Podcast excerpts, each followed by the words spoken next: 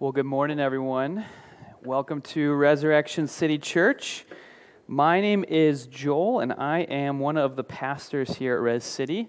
Uh, we are in the middle of a sermon series that we are going to be kind of going to be taking it most of the fall here uh, through the Sermon on the Mount. We're calling it Countercultural Kingdom, and we're reflecting on uh, this sort of the sermon that Jesus gives us, which kind of is, is laying out for us what it means to follow him. And at times it's, it's radical, it's challenging, it's very informative, and we just wanted to lean into that um, as we sort of uh, think through, like, how do we engage with the world around us, um, especially as it, as it changes, as it uh, seems to be a place that maybe seems foreign to us sometimes.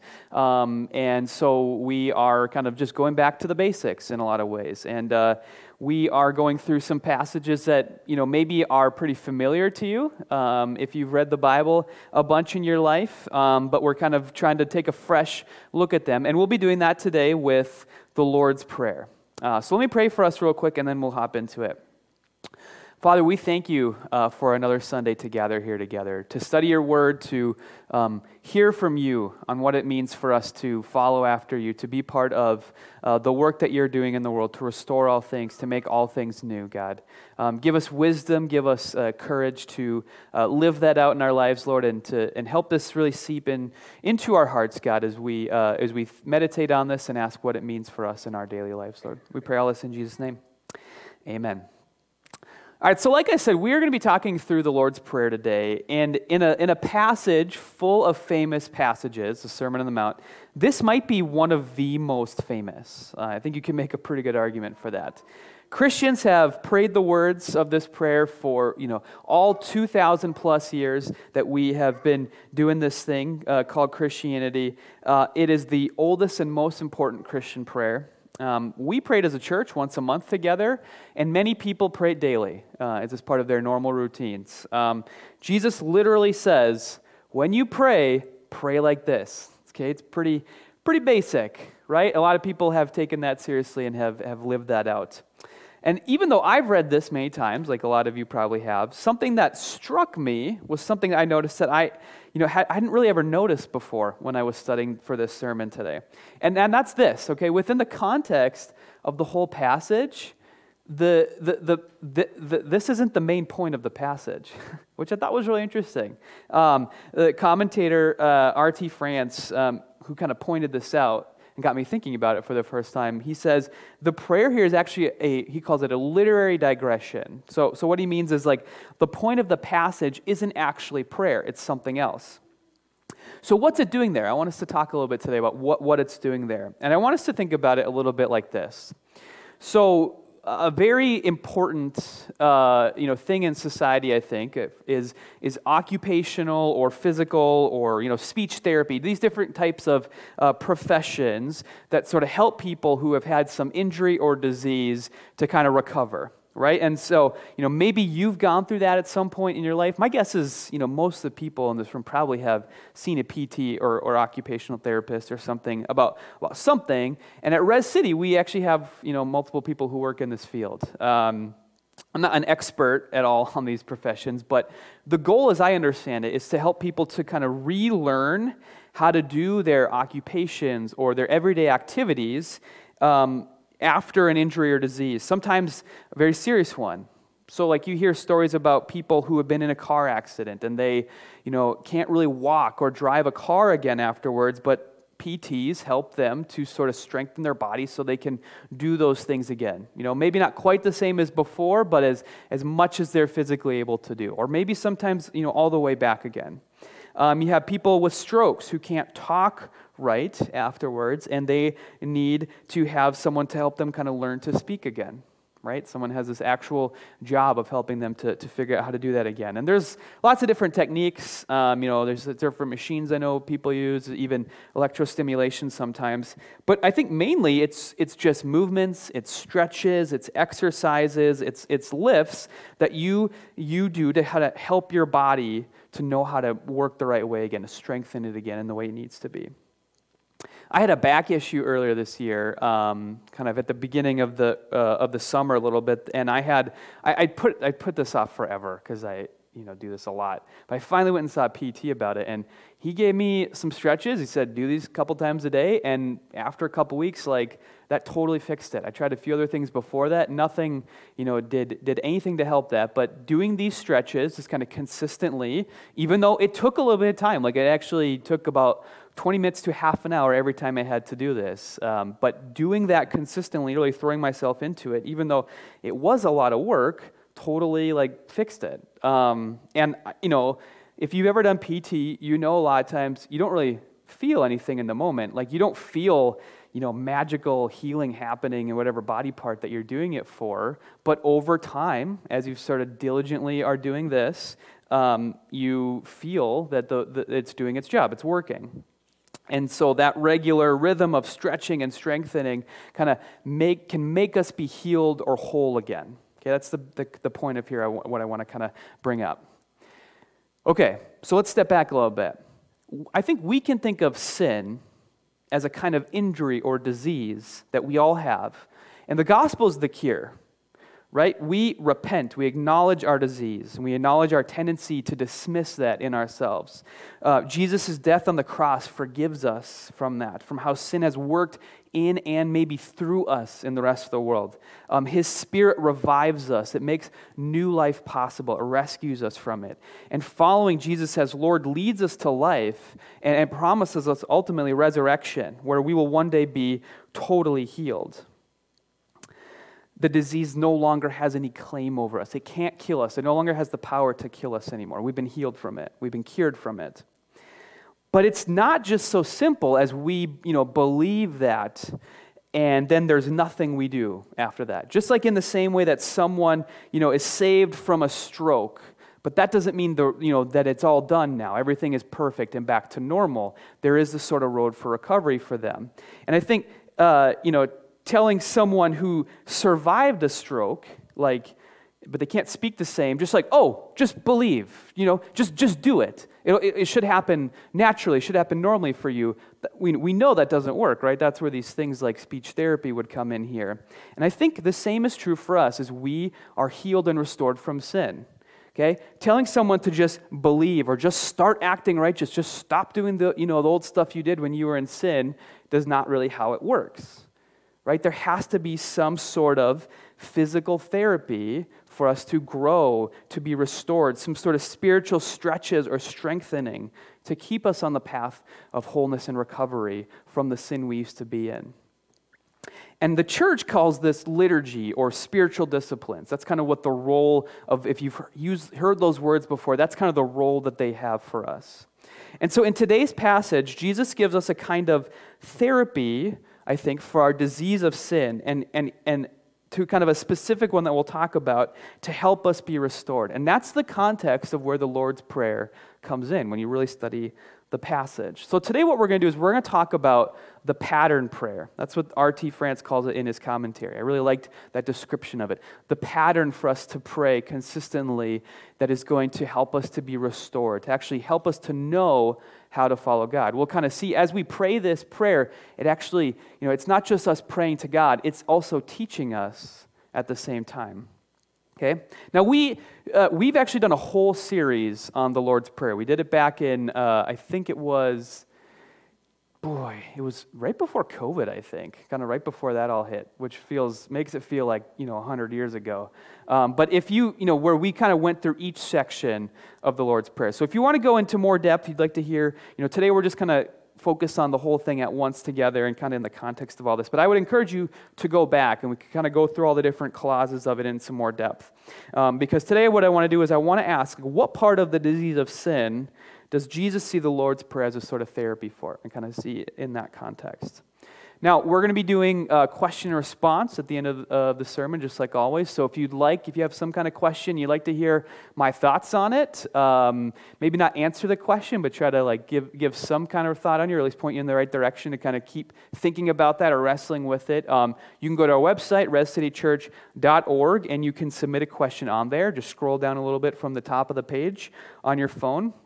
Um, and uh, we'll try to get as many as, as, we can today. And actually, speaking of that, just real briefly, last week after our sermon, we had a lot of really good questions, and we really wanted to sort of get to more of those than we had time to in the sermon. So, what we're going to do is actually uh, sometime in this week, this week, um, in the normal feed where you find the sermons um, get posted to every week, we're actually going to have a little podcast come out where we're going to try to have a few people from Res City just kind of wrestle through those questions together. Just kind of talk about like how do we, you know, think about what is a very, you know, challenging issue to sort of wrestle with in a lot of different very practical ways uh, together. So anyway, if, if you kind of wanted, if you didn't get your question answered or you want to hear, uh, you know, just more kind of continue the conversation on that issue of kind of like nonviolence, of non retaliation, of enemy love that Jesus calls us to in, in that last passage, I would eh, recommend you uh, check that out. So, anyway, let's get into it though.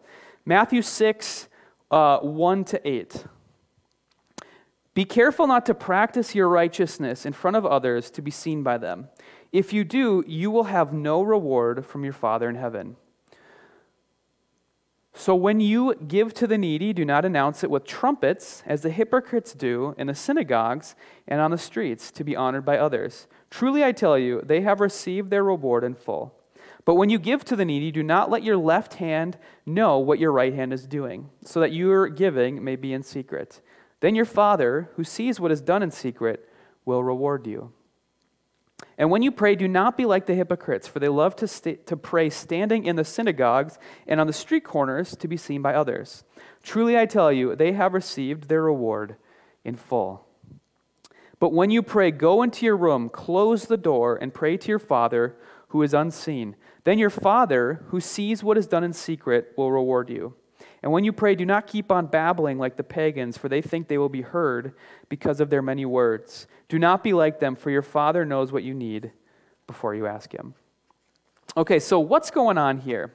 Uh, Jesus is kind of talking about something very specific here. And it, I think it's tied to what we have been talking about the last few weeks. I'll get to that here in just a second. But let's break down what he specifically says here. So in verse 2, he says, uh, you know, uh, do, do not announce what you do with trumpets, you know, like these hypocrites in order to be honored by others, he says. Now, that word be honored there in the Greek is actually the same word that Jesus uses in other, places where he talks about giving glory to God.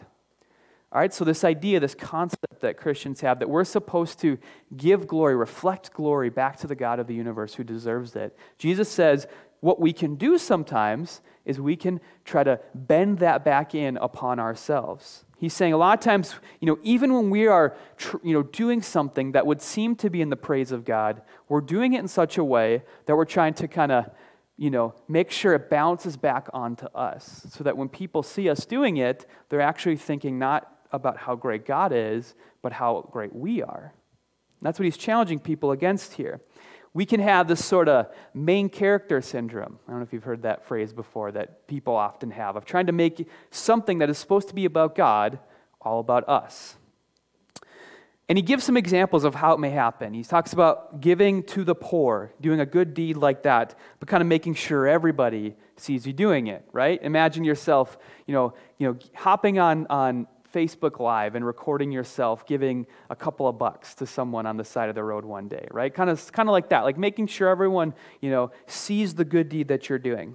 Or, in, you know, in prayer or worship of God, you know, like you're with a group of people, you're, you're praying together, and you just, you just go out of your way to offer up a real banger of a prayer, right? That you're just like, man, everybody is going to know how great of a prayer I am because of this, right? You guys have, pro- I mean, maybe you've you can think of examples where you've done that or you've been in rooms where you've seen that happen, right? There's just something about that makes us, you know, feel like, you know, we should be trying to do this at the same time. Why not kind of do both of these at once, right? Maybe in worship you've seen someone kind of kind of you feel like this is a little bit over the top. Like it feels like you're drawing attention to yourself, right? I, I think at Res City, we don't have that problem so much. Uh, you know, a lot of people uh, are very, you know, uncomfortable, I think, showing emotion in worship. And I would say, you know, I feel like sometimes we're playing a game like who can be the most Norwegian in worship? And guess what? We're all winning, okay?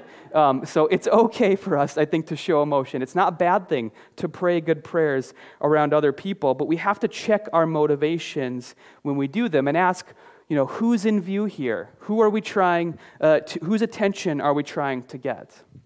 And so far in the Sermon on the Mount, Jesus has been pushing uh, us to go deeper and to, you know, more and more radical depths of what it means to follow him than what we may have expected. We've kind of seen that the last few weeks, especially. And so he's sketching a picture of what radical obedience in the kingdom of God looks like. But here, in this passage, he's telling us what it doesn't look like to radically follow after him. And I think here's the principle. Okay, so here's what we should take away from this radical obedience in God's kingdom is not measured by how good you look to the people around you. Right, radical obedience in God's kingdom is not measured by how good you look to the people around you. Now, this, this seems easy to grasp, but it's apparently an all too easy thing to confuse in our minds, right? We do it without even thinking a lot of times, right? If we're being honest. We live in a world that is totally governed by appearances, right? Where putting in the work to appear good is worth just as much or maybe more than actually being good, right? It's why companies embrace you know, popular social movements. It's why they're in their advertising, they talk about how, you know, conscious they are about, you know, social justice or, or things that, that they know people, consumers will care about because they think it will make them look good and make people want to buy their product. It's why, you know, we put yard signs up in our yard to kind of know what type of person we are. It's why we post our righteous opinions on social media. Um, it's why we work into conversations the good deeds that we do right? Whatever we might think is good or what we th- might think people around us would want to hear. I, I remember one time, I, I, can think of an example of myself doing this. Um, I was talking with someone uh, and I, about a friend of mine, and I mentioned, it was completely irrelevant to what I was talking about this person, but I mentioned that this person was from another country. And I don't know why, like I did that. It's probably because I thought, you know, it would make me look good that everyone knows I have like a diverse group of friends, right? That's something that people have value on. And that's, I'm not, that's a good thing. That is a really good thing. But the fact that I felt like I had to work that into the conversation, totally unprompted, kind of showed where my heart was at. And the person I was talking to, to her credit, she kind of called me out on it. And she was like, you know, you shouldn't have to, to tell us this person's from another country. And I was like, you're totally right. What was I looking for in that moment. And I had to kind of think about that. And I realized it's exactly what Jesus was talking about here. I wanted to be honored in that moment. I wanted to look like I was one of the good guys. Okay, why do we do this stuff? Why is this so important to us? Well, I think Jesus gets us to think about that a little bit. And he has a really good phrase to kind of explain what we're looking for and what happens when we do that. Okay? He says, they have received their reward in full. The people who do this stuff by getting attention from everyone else around them, they've received their reward in full. Right? In all those examples, the reward that people are looking for is not from God. Even if the thing seems to be directed at Him, it's instead the uptick in sales we might get when our company you know, puts out some statement showing how conscious we are of some social issue. It's the likes we get on social media from people who approve of our you know, righteous opinion that we've shared. It's the feeling we get when a neighbor comes to us and asks, Oh, that's a really cool yard sign. I noticed you had in your yard. Where did I get one of those? Right? It's the satisfaction we feel, uh, you know, that knowing that other people know how diverse our friend group is right? That's the reward we're looking for so often. That's why we make sure to signal those things to people around us. It's looking righteous and it's having people acknowledge it. That's the reward we so often want. And I think deep down, we probably get that the world runs this way and we're kind of sick of it, but we can't stop doing it either. Because I think if we admit it, feeling more righteous than everyone else around us is kind of an addicting feeling right? It's the kind of thing that when we, we feel it, we're like, I kind of want more of that. Right? We can get drunk on the admiration of others, right? The feeling that, you know, we're not muggles. You know, I'm not a muggle like everyone else around me because of how good I am, right? And making sure everyone else can see that and thinks of me as kind of in a higher view than everyone else around me, right? You, you've seen that, right? You, you, can, you can maybe think of people that you feel like that person is, they're kind of drunk on, on this, right? Or maybe you've even, you know, you've even seen that in your own life sometime.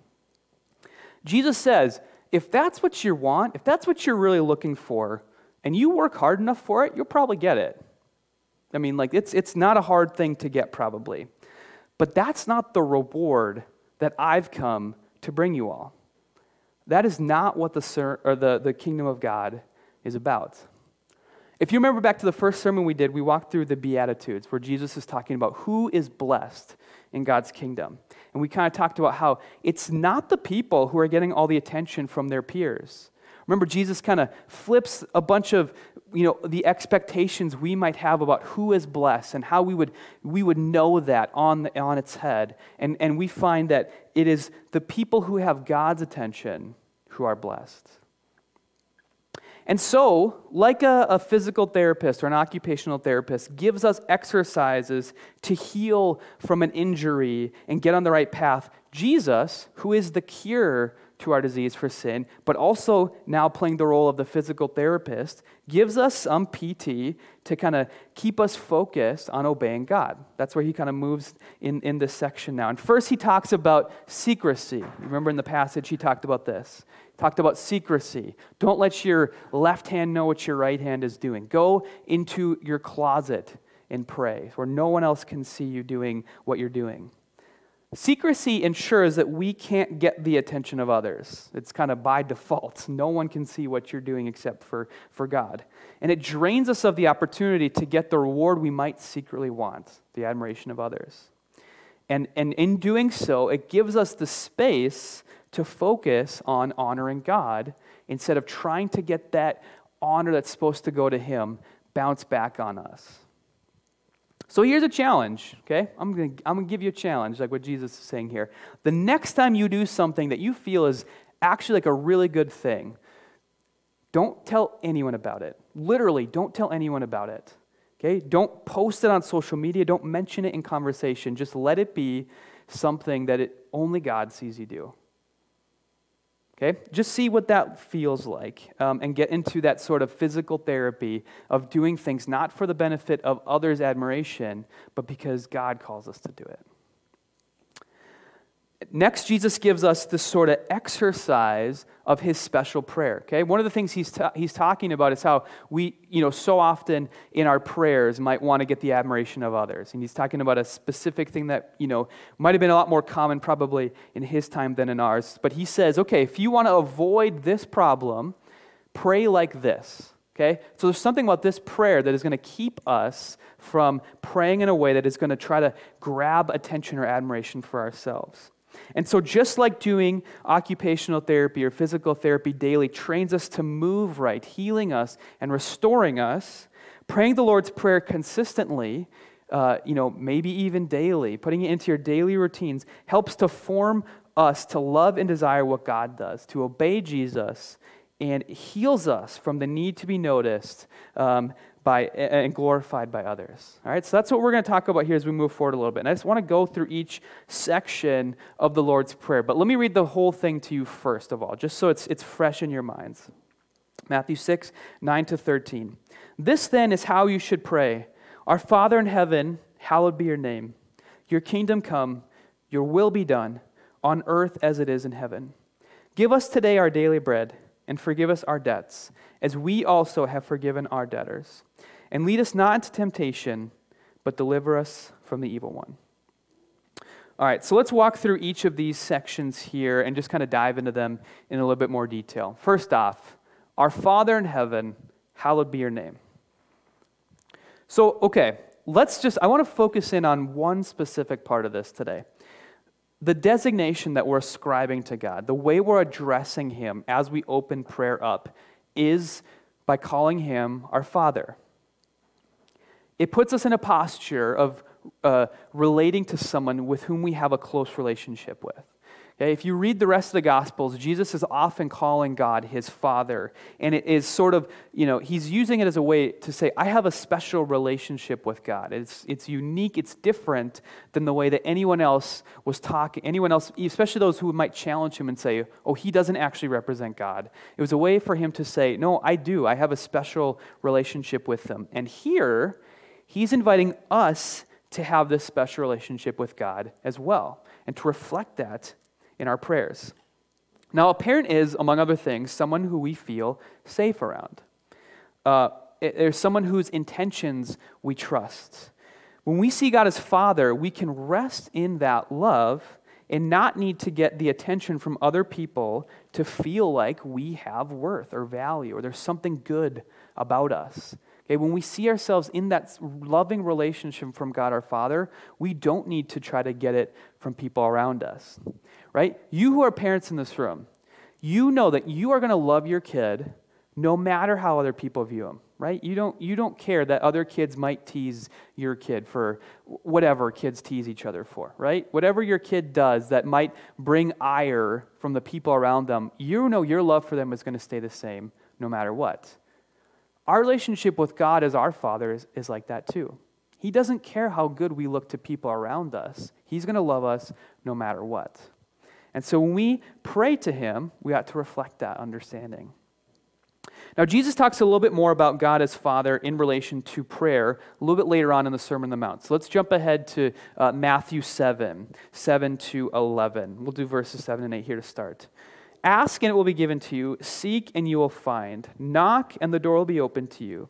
For everyone who asks receives, the one who seeks finds, and to the one who knocks, the door will be opened.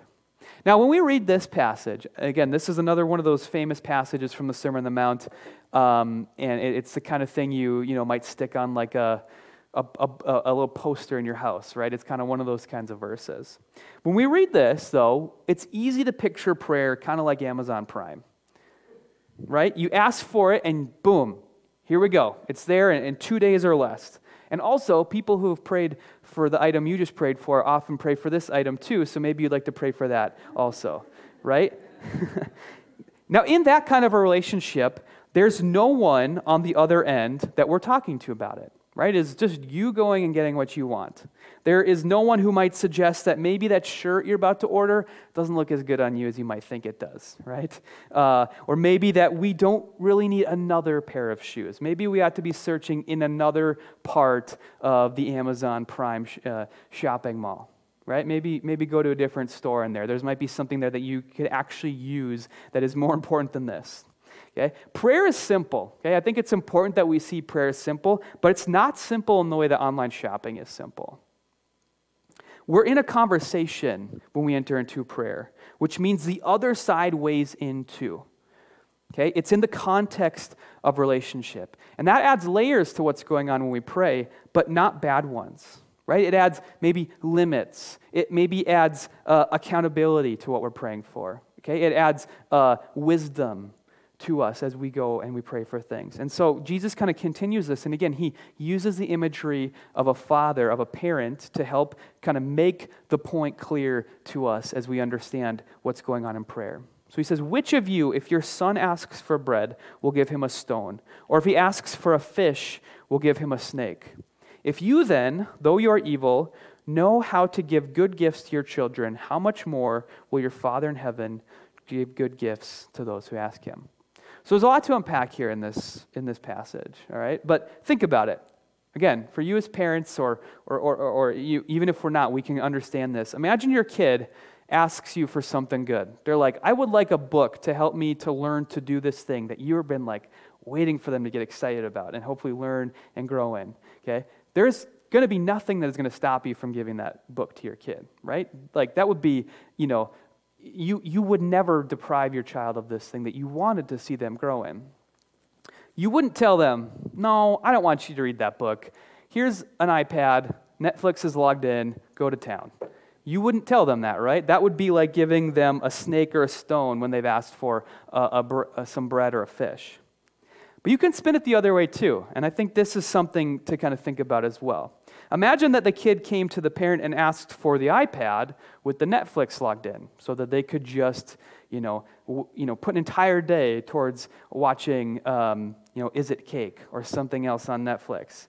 And you said no, but here's something else instead. What if you read this book here instead? Wouldn't that, that might actually be something that would be more valuable to you, okay? That'd be like if your kid came and asked you, right? Hey, can you give me a snake? I would really like to play with a snake right now. And you're like, How about you play with a fish instead? Or, you know, maybe here's a loaf of bread that you can eat instead of trying to eat a rock. Okay? Okay, think about how, you know, a good parent doesn't just give their kid a snake or a stone if they ask for it as well. And I think that's what God as Father does for us too. And I think that's where the relationship of all this is really important. Okay, when we ask for something good, God is inclined to answer us, to give that to us. If we ask for something trivial or maybe even dangerous, a good parent would not give that to us. And in fact, when you really study uh, the, the Bible, you see that when God does give us things that we want that are not good, that's actually judgment. That's actually not Him operating as a good parent. It's Him kind of giving us over maybe to our rejection or, or rebellion against Him. So, to return to the Lord's Prayer, by telling us how to pray, which is what's going to continue to happen here as we go on, the prayer itself is going to help us know what is, a, what is bread, what is a fish, and maybe from that we can infer what might be a snake or a stone as well. Okay, so we see that very clearly in this next part of the, uh, of the, of the prayer. Your kingdom come, your will be done on earth as it is in heaven.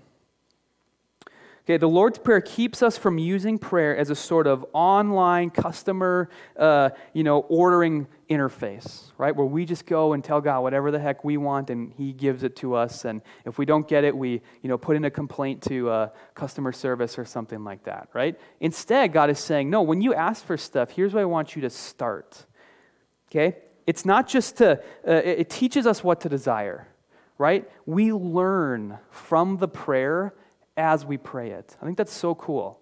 We are learning what we should be praying for, what we should desire from God as we are regularly praying this. Okay? In heaven, God's name is honored. His kingship it is acknowledged. His will is done. And the prayer wants that to be true around us as well. It longs for God and, and what is true of Him, for His name to be honored, for His will to be done, to not be just confined to heaven, but to be a reality on earth as well. And so, what matters to our Father is that His reign is made known on earth, that people are brought to uh, salvation, they are healed, that they're brought into relationship with Him so that the whole world might be made new as a result.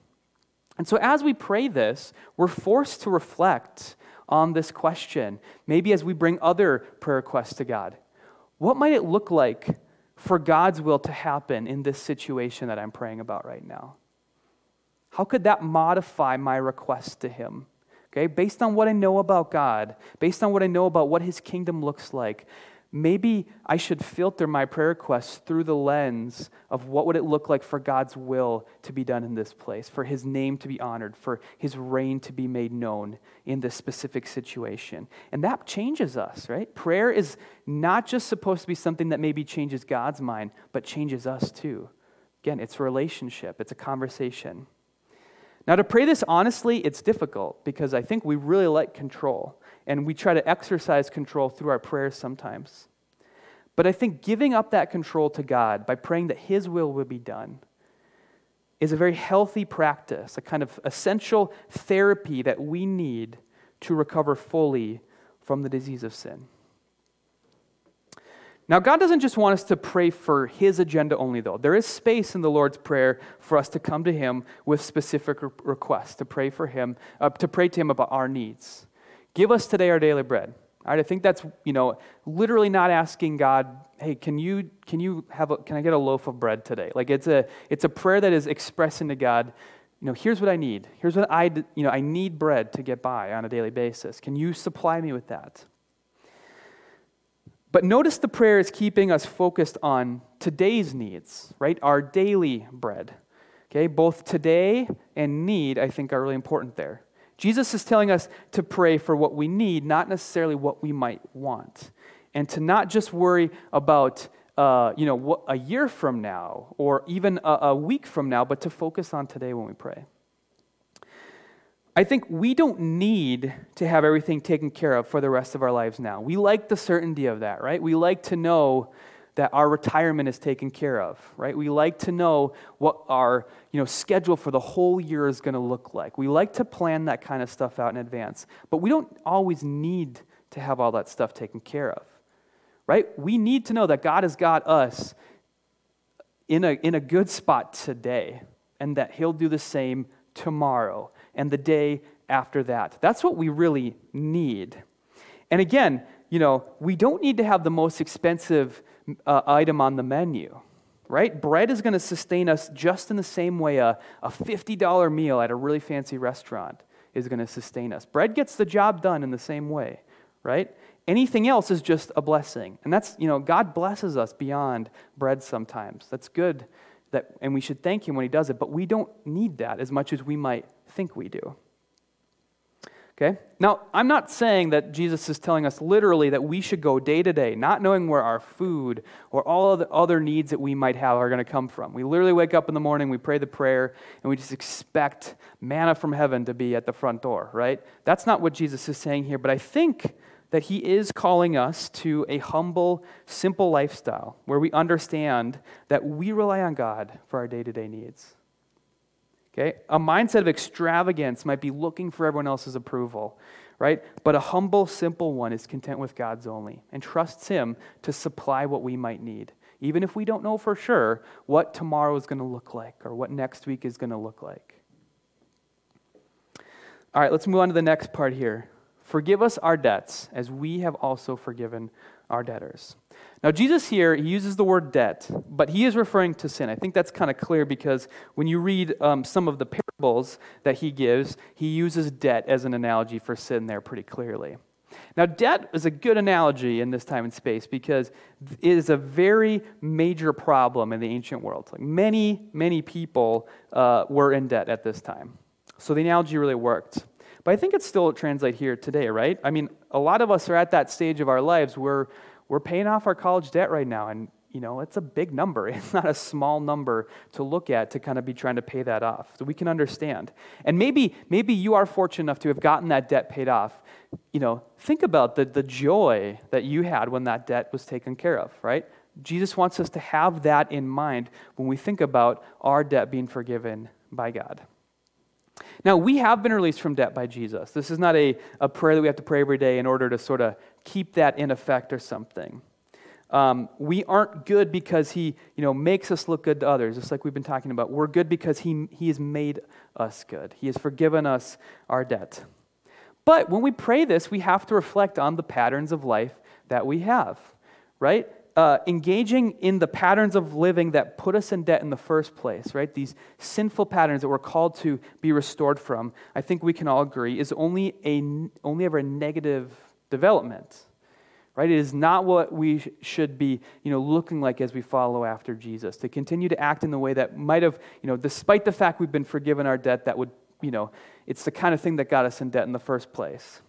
So, in effect, the prayer keeps us continually repenting, searching ourselves out, which I also think is an essential therapy for our restoration. It makes us pause and think whenever we pray it, reflecting on our conduct towards God uh, and others by what we've done and maybe what we've left undone.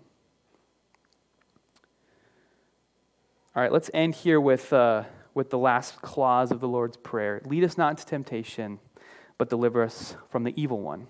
Now, these last two are kind of acknowledging that we can, uh, you know, what can keep us from living as kingdom people, right? In, in, in, the, in the PT analogy that we've kind of been using throughout the sermon, trying to keep us stuck in an injury or disease. Okay, now, the word temptation here is a, is a Greek word, peirasmos, which can also mean trial or testing. So it's kind of a hard word to translate fully into English. And again, the, we kind of dove right into that idea in that sermon series we did a few years ago. So if you'd like to you know, get into that a little more, I'd recommend you check that out. But as it connects to us today, what we're praying is keep us from trial and temptation, which will hinder restoration. It will knock us off course. Keep us from going back to the practices which led to our injury in the first place. Keep us safe from that. And similarly, the final clause, deliver us from evil or from the evil one. Okay, what this is doing is it's inviting us to a, uh, you know, peek behind the curtain a little bit. Okay, yes, we are free from sin. Yes, Jesus the PT is here. He's giving us therapies to grow past the disease, to become new creation kingdom people he's called us to. But it's not quite that simple, right? It, it's kind of reminding us that other darker forces are at work ones that prefer to see us uh, spreading the disease rather than being restored from it. An essential part of our restoration is the acknowledgement of this reality and asking God to protect us from it. Okay? It opens up to us up to kind of a wider world, one that is more complex than maybe the, the, the way we can think of it sometimes, and it keeps us in that mindset as we go about our day to day lives too. All right, so to kind of wrap up here today, we've been talking about how this prayer and how praying it regularly is like a lot of the practices we might get at a physical therapist. It's going to help us to uh, heal, to be restored. But let's step back a little bit, okay? Again, maybe you've gone through this before, or maybe it is your profession. Um, I think we would all admit that the best physical therapists or occupational therapists are ones who don't just give their clients good exercises, but ones whose relationship with them, whose presence when they do that is equally therapeutic. Okay? Whether it's through gentleness, inviting the patient into a welcoming environment, or encouraging them on hard days, being with them in the challenge that can often come through you know, healing from a difficult injury, helping them out when they fall down, reminding them that restoration and healing is possible, and painting a road for recovery to them. And maybe something just as simple as that warm presence that can be felt with them as you spend time with them, maybe every, every day or every week. I think ultimately for us, the greatest thing that we can do to be healed, to be restored from everything that God restores us from, is simply to be in God's presence. And prayer is the primary mode of us entering into that. Again, it's simple, it's something we do every day, but it is inviting us into this relationship that's going to restore us. And in the same way that physical therapy is a methodical, sometimes routine process where, you know, what is what matters is happening in a way we can't always see or feel it. Okay? Praying the Lord's Prayer is us opening ourselves up to God so that He can slowly but intentionally do the same for us. And we're going to see the effects on us, maybe not in that moment, not right after we're finished praying it, but we're going to see the effects of it if we're doing this over the long term, seeing us being shaped into the kind of people who are restored, who look like the kind of people that Jesus is calling us to be, strengthening us, healing and restoring us, making us to be a countercultural people that are radically living in obedience to the God of the universe who's called us into his presence. So here we are. The physical therapist has given us the exercise to be with him through the prayer that He's given us, praying in that pattern, praying in that mentality. But He can't do the exercises for us. We have to do it ourselves. It's on us to, to do them daily and to let that have its sort of healing and strengthening effect on us. All right, so with that, let's do a little bit of Q&R, and then we'll enter into a time of worship and communion.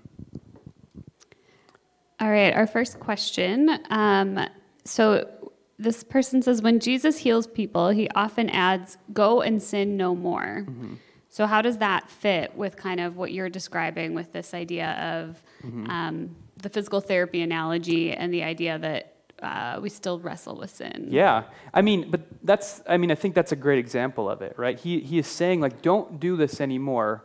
But I think, like, again, by him giving us this teaching, by him, you know, if, if that's all Jesus, you know, needed to do, like the gospels would be a lot shorter right? It would have been him showing up kind of proclaiming an announcement and then booking it. But he gives us this whole sermon. This is supposed to teach us and help us to know what it means for us to sin no more to follow him in a kind of a radical way. Uh, jesus gives his life over to his disciples. He spends time with them. He continues to teach them through parables. Like all that he does is sort of helping them to know what it actually looks like for them to go sin no more. Because just saying, you know, go and sin no more does not necessarily tell you, well, this is what that's going to look like for you. And so I think for us as people who are told to go and sin no more, that's the goal, but that's something that we have to continue to grow in throughout our entire lives. And, uh, you know, the work that Jesus gives us to do is going to help us to know how we can do that well. I don't think it's an expectation that we would literally never, ever sin ever again. All right, and then our last question for today uh, Can you explain the balance of evangelism versus private prayer? This person notes that it feels at odds with each other. Sure. Um, I, am assuming you, you kind of mean just like, um, like maybe praying around people you know, like, or praying for them even, like if, you know, as a way to kind of show them you care, that God cares about them, as sort of in a, in a way to invite them to experience uh, God's love. Um, yeah, uh, I think that's a good question. Um, if, I'm sorry if that's not what you, what you meant when you asked that question. I'm going to talk about it the way I, am interpreting it. But um, I think that the, again, what Jesus is calling us to, I, I don't think Jesus is literally saying, like, don't pray around anybody ever. I don't think that's necessarily what the point of this is. I mean, again, with a lot of the stuff we've talked about in the in the Sermon on the Mount, like when we, it's it's helpful to look at kind of what people do afterwards. So, uh, you know, he says if you sin, uh, you know, you should cut off your hand or gouge out your eye to keep you from doing it. Well, we look at the rest of the New Testament and Christian history, and like no one was doing that, right? And so that kind of helps us understand. He's he's challenging us to sort of, you know, a, a, principle, but he's not telling us to do something literally. And I think similar to here, the principle is um, don't do the work you do just to kind of get approval from other people. Do it to truly honor God. And there are times where praying around other people is going to honor God. I mean, if we took this, you know, incredibly literally, like at church every Sunday, instead of praying together, we would tell you to scatter throughout the building and hide in, you know, a bathroom stall you know, so that you aren't seen by other people. But again, I don't think that that's the point. I think the point is to check our motivations. And if at times we find we are looking for people's approval in what we do, which is, you know, easy to do, sometimes we might need to, uh, you know, do some, some stuff in, in private. So again, uh, praying in front of people, I don't think that Jesus is saying, you know, literally, I don't want you to do this. I think it, many times it is very good. Um, you know, we learn to pray from other people praying around us, and, and so um, yeah, but just in that, ask yourself, well, what is the reward I'm looking for here? And I think um, be willing to, you know, have a challenging answer come back to you sometimes. So, yeah, good questions. Um, let's uh, pray here. Let's go into a time of communion and, and worship, and we'll uh, wrap up the service. Um, Lord, we thank you that you have healed us.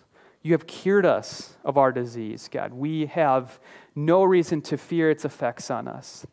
Um, but you call us to grow as well, Lord. You want us to, to not just stay in that place of just being cured, but to be restored back to wholeness, God, to be made new again, continually, over and over again in our lives. And so, Lord, we thank you that you have uh, given us this prayer and many other things to help us to do that, God. Walk with us as we grow, Lord. Help us to celebrate the fact that you have uh, freed us from sin, you, you have saved us, um, and that you continue to Call us to grow more and more into the image of your Son, Jesus. We pray all this in his name. Amen.